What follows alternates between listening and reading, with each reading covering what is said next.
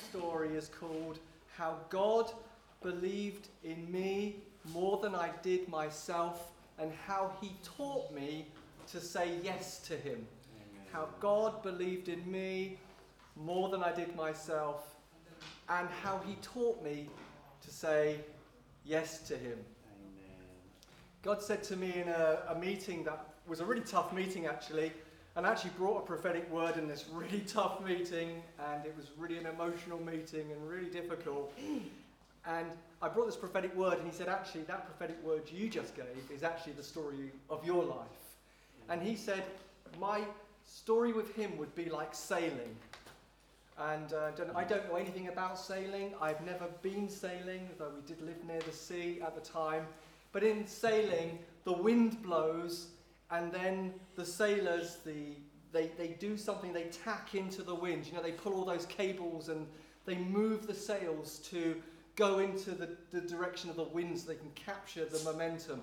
And God said to me, My story is going to be like this I'm going to blow in your sails, and all I need you to do is tack and change your orientation to move into the wind. And my story is really how God would blow in my sails through the Bible. It could be through prophetic words and prophets. My story is going to be how it could just be what I saw happening in the room and the questions that I asked.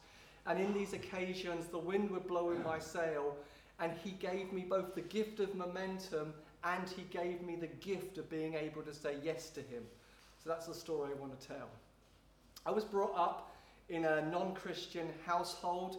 There were no believers in in my immediate family or any of our real generations, God was never spoken about and spiritual things were never really on the radar. My mum was really an atheist at the time and just loved arguing with Christians and disagreeing with them.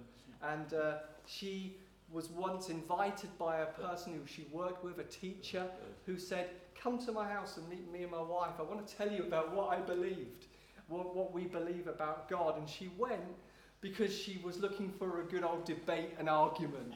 That's why she went. So Mike and Mary Ramsey told them, told my mum her story, and her parting words were these I wish I could believe what you believe, but I can't. And she walked home, put the keys in the door, opened the door, and the Holy Spirit had flooded the whole house with his presence, the presence of God. She became a believer in Jesus immediately on the spot. The next morning, she said to me, my brother, and my sister, I'm a Christian. Honestly, we laughed. we laughed because we knew she didn't believe in God and was an atheist and would argue with Christians.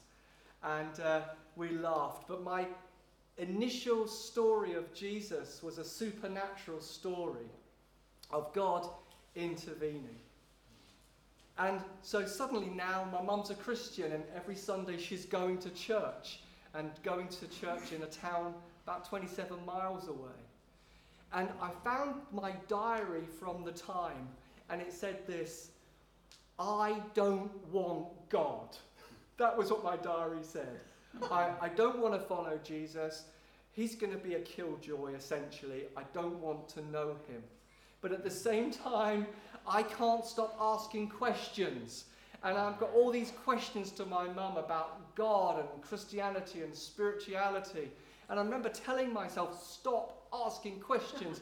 You're sounding way too interested. You're being pulled into this. But I felt compelled to explore and investigate and ask questions. I couldn't stop myself doing that. Jesus immediately expanded our world and I started to go to a local. I go. I started to go to the youth group where my mum went to church, and I went there, and I found a community. I must say, as a 18-year-old, I felt disconnected from really from my peers of my generation. I wasn't really doing a lot, but I suddenly found a community, and uh, the youth leader Alan would just play darts with me and we played darts, and I would just say, "What do you think of this, Alan?" and "What do you think of that, Alan?" What's what's God? What's this question? I would just overwhelmed with questions, and then I started to go to church. So I'm, I'm now going to church. I don't want Jesus. I'm going to youth, I'm going to church. I still really, really don't want him. And I'm going to church, and it's not enough to go to church. I also want to borrow tapes from the tape library. For you who are younger than me, preachers were on audio cassette.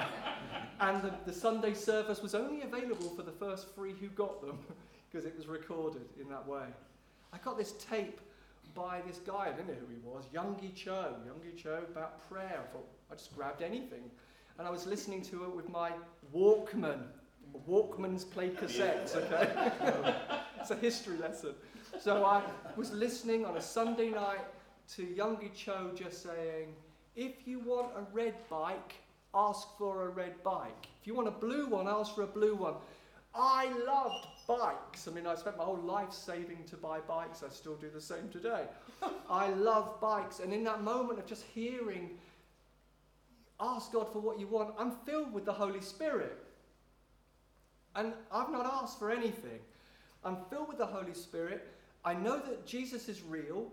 I, I know that he, this God has met me. I still didn't want to say yes to Jesus.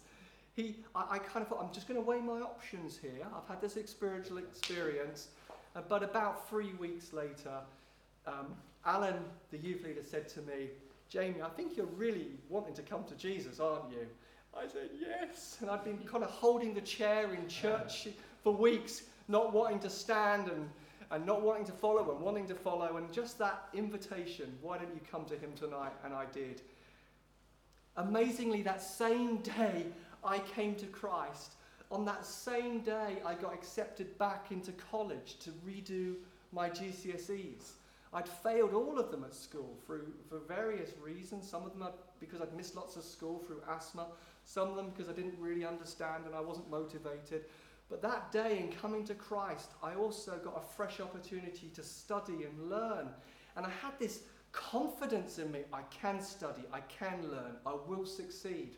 It was like a supernatural gift. Those early days of Christianity were so full of, uh, of the Holy Spirit. I remember being at church on a Sunday and this lady brought what I came to understand was a tongue, and someone else brought an interpretation. Thought, what's that? That's a bit weird. What's this language? So on the journey home, which was 27 miles in the car, I said to my mum, What was this tongue, this interpretation? What's that all about? She said, It's a spiritual gift. You can go to the Holy Spirit and you can ask. Got home, went straight upstairs, said, Holy Spirit, I'd like that gift. Got it immediately and began to speak in tongues. Remember, I had no church history.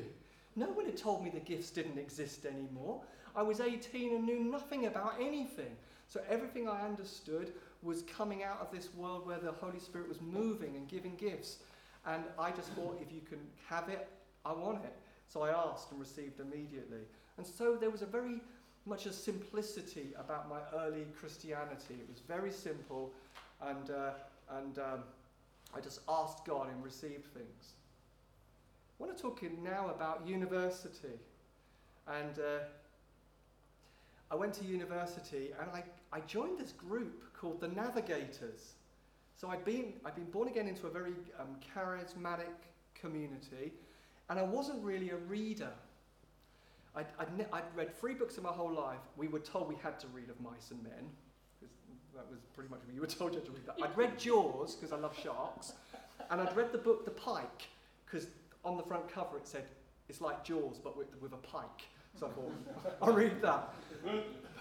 I didn't know how to, ha- I didn't know this, I didn't understand how you even begin to read the Bible. I, I didn't understand how you even could start to read. And it was at the Navigators that they began to show me how you could read the Bible, understand the Bible, meet God in the Bible, read the Bible systematically. Brian, who led the group, said, memorize the Bible. Because he said, if we ever get persecuted and locked up and they take our Bible away, you need to memorize it. Brian, Brian and Kath, amazing, faithful followers of Jesus, really radical servants and evangelists, really captivated us with a life of risk and faith. It was at the Navigators that Brian one day said to me, You have a go at leading a Bible study. Remember, I, I was shy, still am, a little introverted, still am. Didn't really want to contribute, But Brian said, You have a go. And Brian coached me and taught me. Brian said to me, The next person who comes to know Jesus, you're going to be discipling them. And so this guy came to Christ. I started to meet with him. It was at the Navigators that Matthew 28 and the Great Commission really came alive. That Jesus says, I've got all authority. Go into all the earth and make disciples. Also, David Pike at Lowestoft had really fed into that love for the nations, love for the Great Commission. He wrote a little article in a newsletter about unreached people groups, and I used to read it every week, captivated by the areas of the world where Jesus wasn't yet known. After university, I did a Frontier Year project. It's a year, it's a gap year where you serve a local church. And on that project, I had an encounter with the Holy Spirit where he met me really powerfully through a man called Dave Devenish, an apostolic leader. And after that encounter, I said to Jesus, I will now say yes to whatever you ask me to do.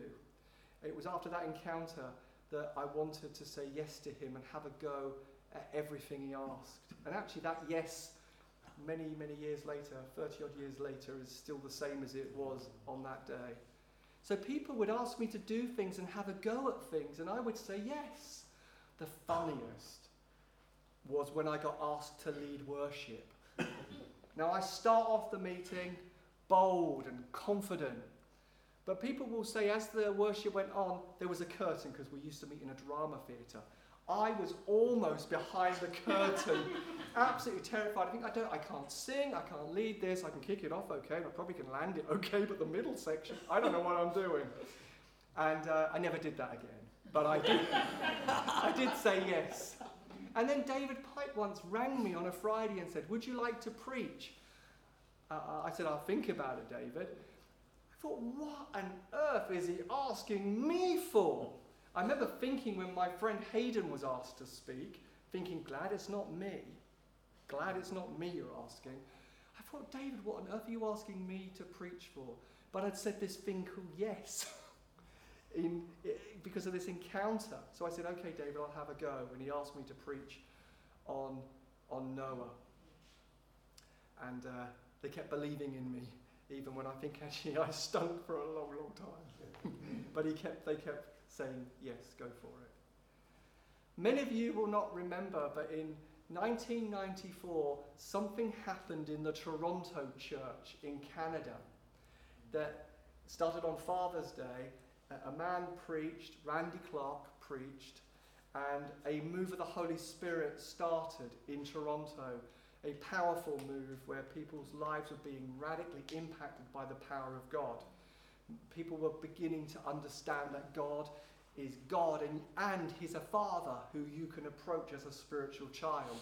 Those things were quite new and fresh. Maybe there'd been pockets of it around the earth, but it was beginning to break out and touch multitudes.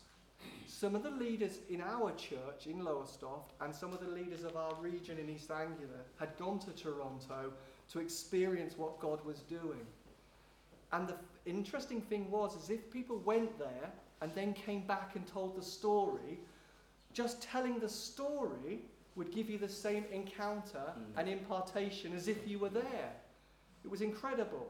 So, whenever people told the story, we went to Toronto, God met us, there was power, we were changed. Just telling the story would ignite the same thing. So, I'm in a meeting in which the leaders come back and begin to tell the story about what the Holy Spirit had done and what they had seen in Toronto. And then they said the Holy Spirit is now going to do the same in this room right now. And they began to pray for people, and people were having encounters and breakthroughs and encounters with God all over the room. And I just stood there thinking, nothing's happening to me. Nothing, I'm not experiencing anything. And I say this not really to boast about my resilience, but God had put something in me where I wanted what there was. and I stood there, I think, for around an hour and a half, waiting and waiting and waiting. I felt like I wasn't going anywhere until I'm touched. I really want you to touch my life. And after about 90 minutes, I was prayed for. I'd had a wonderful encounter with, with, with God. that was really the beginning of, of, of life change, really. I've told my other story about OCD and fear, but these encounters were doing something supernaturally that was stripping away so much anxiety. And I could tell that story another occasion of what God did in, in, in, my, in my cooperation with Him to overcome anxiety. But I would say hugely it was His initiative and Him blowing upon me that was such an important part. On another occasion, which is quite funny really, I got prayed for and God pinned me on the floor for two hours. But I, I, I was pinned on the floor, but somehow I became ultra heavy. And the meeting had ended because we were borrowing a school and the caretaker wanted to lock up. So I was carried out by four people and stuck into the back of a car. And they went into the barbecue and was eating. And after about three hours, I, I came to, as it were. I was aware and conscious, but at the same time, I was with God. And, uh, and then I, I, two hours later, I'm in this car when previously I'd been in this meeting. So these were moments of supernatural breakthrough that, that God gave me.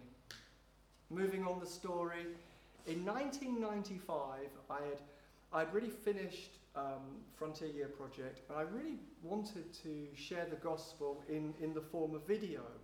I, I felt that so many people needed to see God and meet God, but they weren't going to come necessarily into a meeting. So I thought if I record the meetings and then give the videotapes, another ancient part of history, to people, then people could encounter God and see what God was doing in the church. And so I started this project. And David Pike, the church leader, said, Will you come to France with me and make a promotional video about English people coming to France to work with French churches? And uh, miraculously, another part of the story is God had provided £3,000 for me to have the camera and all the equipment. Lowestoft was a super poor place, a super poor church. And one Sunday, Mike Betts said, Let's give this guy what he needs to get going. And spontaneously, people gave free £3,000 so I could buy this camera and do this project to share the gospel. It was really, really amazing. So David had said, Come with your camera, come to France, and to make this video. Honestly, the thought absolutely petrified and terrified me and filled me with so much fear and anxiety. So, what I did was I lied. I said to David, I'm actually quite busy at the moment. I don't think I'll be able to go. And I made up all these excuses. And interestingly, David Pike, the leader, had never ever really given any strong directives to me all, all the years I'd known him. But he just said to me, Jamie, I think you really do need to go to France. And I'd say that was part of my story with God. My yes was to God, but also I had a yes to, the, to, to leaders and people around me. So because David had said it, I said, Yes, I'll go and I'll overcome my fear. And so I went. And amazingly, it was in France, in Claude Baville's church, that I met Rochelle. And so that was an incredible moment in which God had blown in my sails about going to the nations, but I needed, I needed someone to really give me a little push, a little encouragement to go and take that step. A year later, almost to the day, Rochelle and I got married in 1996, and the, the thing I really wanted when we from, was that in the ceremony was it to, in the wedding ceremony was to have God in His presence and uh, Rochelle's uncle, Jean Beville, a real man of the Holy Spirit and a real apostolic prophetic guy, prayed for us. And it was an interesting moment when both of us end up under chairs under, on the floor laying down because God has met with us. And then Jean Beville gave this incredible prophetic word that just amazed us. I've called you to nations. I've called you for miracles. I've called you to, for signs and wonders. And it, it gripped us because both of us had been thinking about nations. I, I had become gripped by the biographies of Chinese missionaries. I was reading about people who had gone to other nations. And Jean's prophecy gripped us with nations and the future. And so, our early married life, we had a yes to this prophetic call. When David Pike asked us, What is your life together going to be about? we would just say nations. We didn't know what that meant and what the implications were of that, but we just had this sense of God and nations. He wants us to be with the nations of the earth to share the gospel. And so we started our married life, and we had these two things really. We wanted to be financially generous to the local church, and also we wanted to be planning for when we're going to the nations. That, so we had these two things going that we were saving and saving and saving for the nations and giving and giving and giving. Because we thought, Jesus, you're going to take us to the nations. And we thought, we'll be in Lowestoft for two years and then we're going to the nations. And this prophet came to town called Keith Hazell, a mm. Canadian prophet um, who said, um, Stay here and be trained. So we said, okay, we're not going to the nations now, we're staying here and we're going to be trained. And we went and bought a house. That, that house became an incredible provision for us actually to go to the nations. Mm. Six years later, that same prophet came to the town and using the Timothy and Paul verse, separate for me, Timothy and Paul for the mission ministry I've called them to, he said, separate for me Rachel and Jamie for the call I've got for them. And he talked about nations. And it was eight years later into our marriage that God has said, green light, it's yes, it's now, you're going to the nations. And so we had saved this money and we went to Denmark. And it was in Denmark around two years in that God gave this call and said, I've actually called you to, to, to take a leading role in a church. Uh, and what's really interesting is the money that we had saved for eight years ran out the day we left Denmark. It's really interesting. We had this pot of money that was paying our bills and paying our mortgage that we had saved and some little income from, Den- from, from the church there one day in Rochelle's university teaching. But ostensibly, we were living on what we had saved for eight years. And it ran out 15th of February 2006 that money and we came back to the UK. We thought about when we left Denmark, were we meant to lead a church in another nation?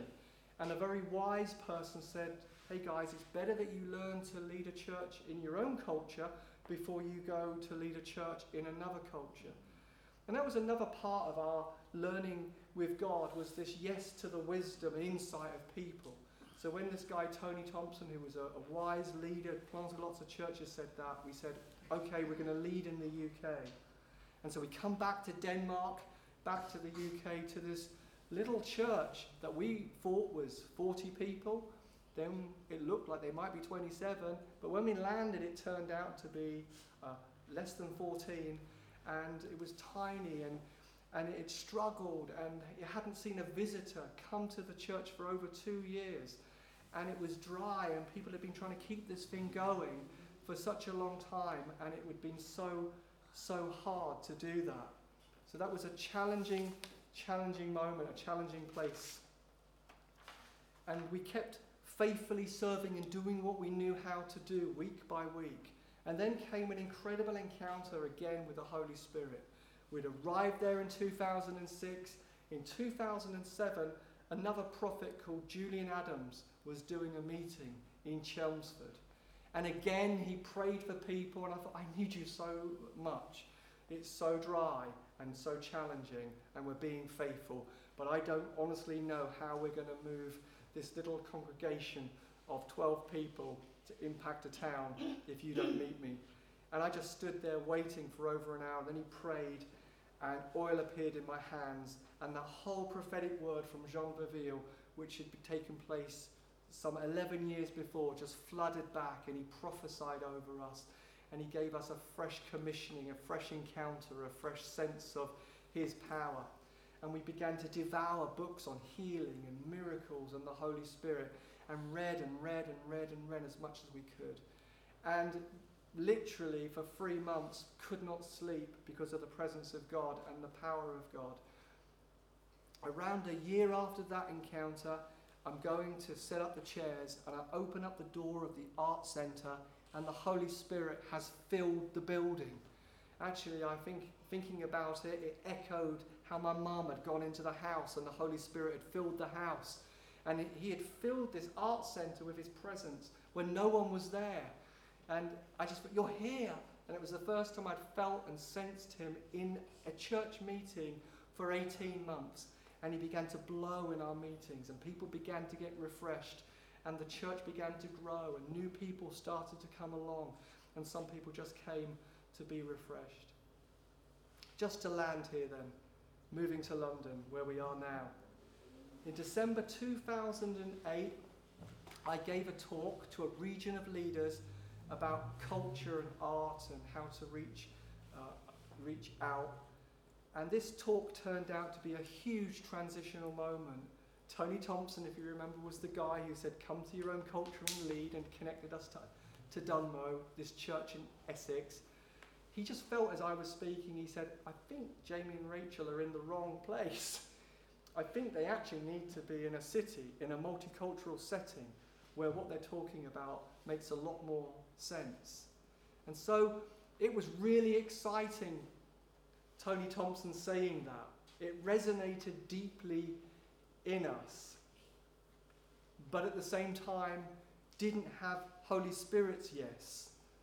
Do you remember that story? We were reflecting on what Tony was inviting us to. We said it's a bit like Moses when God said, I'll just make a great nation with you. And, and, and, and and Mo said, No, I, I he, he kind of said no to that invitation. And it felt like we had to say no to an invitation, that we needed God's yes. We needed God to speak. And, and I would say so often there's been those moments of people asking and people inviting, and, and there's also been that need to have a personal sense of conviction. God has said, God is directing, God's opening up. So I've heard God's voice in my head in particular directive ways on three occasions that have been really, really significant. One was when I was in Amiens, where Rachel's mum and dad uh, live. I was sitting on the sofa about to go back to the UK, wondering if I'll ever see this girl that I really like, Rochelle, ever again. There was no reason why I'd ever see her again. And I heard a voice saying, You will be back on this sofa. And it was like, a promise is going to happen. I was back on that sofa four or five months later. So, this voice of God, this affirming, confirming voice of God, has been so important in our journey. Once I had a promise that God said, You'll know what to do, you'll hear my voice. And I waited for his voice from that prophetic word from 2012 for two and a half years. And then suddenly I'm on the way in a car, he says, Tomorrow you say. Um, in Denmark, we, we were struggling, it was challenging, it was difficult, and we didn't know should we come back to the UK or not. And I heard that voice again, the same voice that had said on the sofa, You'll be back, saying, You can go if you want to. What? We can? And so we did. So the voice of God and hearing his voice has been so important, and, it, and also in relationship to others. So actually, we said no at that moment. We're not moving anywhere. We don't have permission from God. Toppy, though, invited us to Bermondsey to go to a meeting to hear about church planting in London. So, although we didn't have a, pro- a, a permission from God to go, we said yes to Toppy, we're happy to explore. And so it was in that meeting where Toppy said this sentence take a church in a community, transform it so it can impact a community. Amen. And so we looked at one another and said, we both looked at one another and said, we are moving we are moving to London, not knowing what that meant. 2009, we're going, and 2010, we met because we had a we now had a, a word that was from a person, but now we had a word from God. Amen. Now we had a permission from God, and the permission from God enabled us to move. So to conclude, that I can see through each stage how Holy Spirit has been active and blowing and working. I can look back on even my own wobbly steps and my own moments of unbelief and insecurity, how He was more than enough to convince me and to enable me to say yes and explore the new things. I can see how He believed in me more than I believed in myself, mm-hmm. and that He has been relentless in His pursuit. I can see how that verse that resonated with me, 1 Timothy 1:18, fight according to the prophecies made about you. Fight according to the assessment of God. Fight according to how God sees you, not how you feel about yourself. Fight according to the way heaven views your life and the potential of your life, not how you see yourself, but how I see you. And I can see how he was pursuing me to convince me, to persuade me, to be patient with me, to be mm. so kind to me, to come to me more than once. Sometimes more than one person would need to say something. Mm. I can see how he pursued me.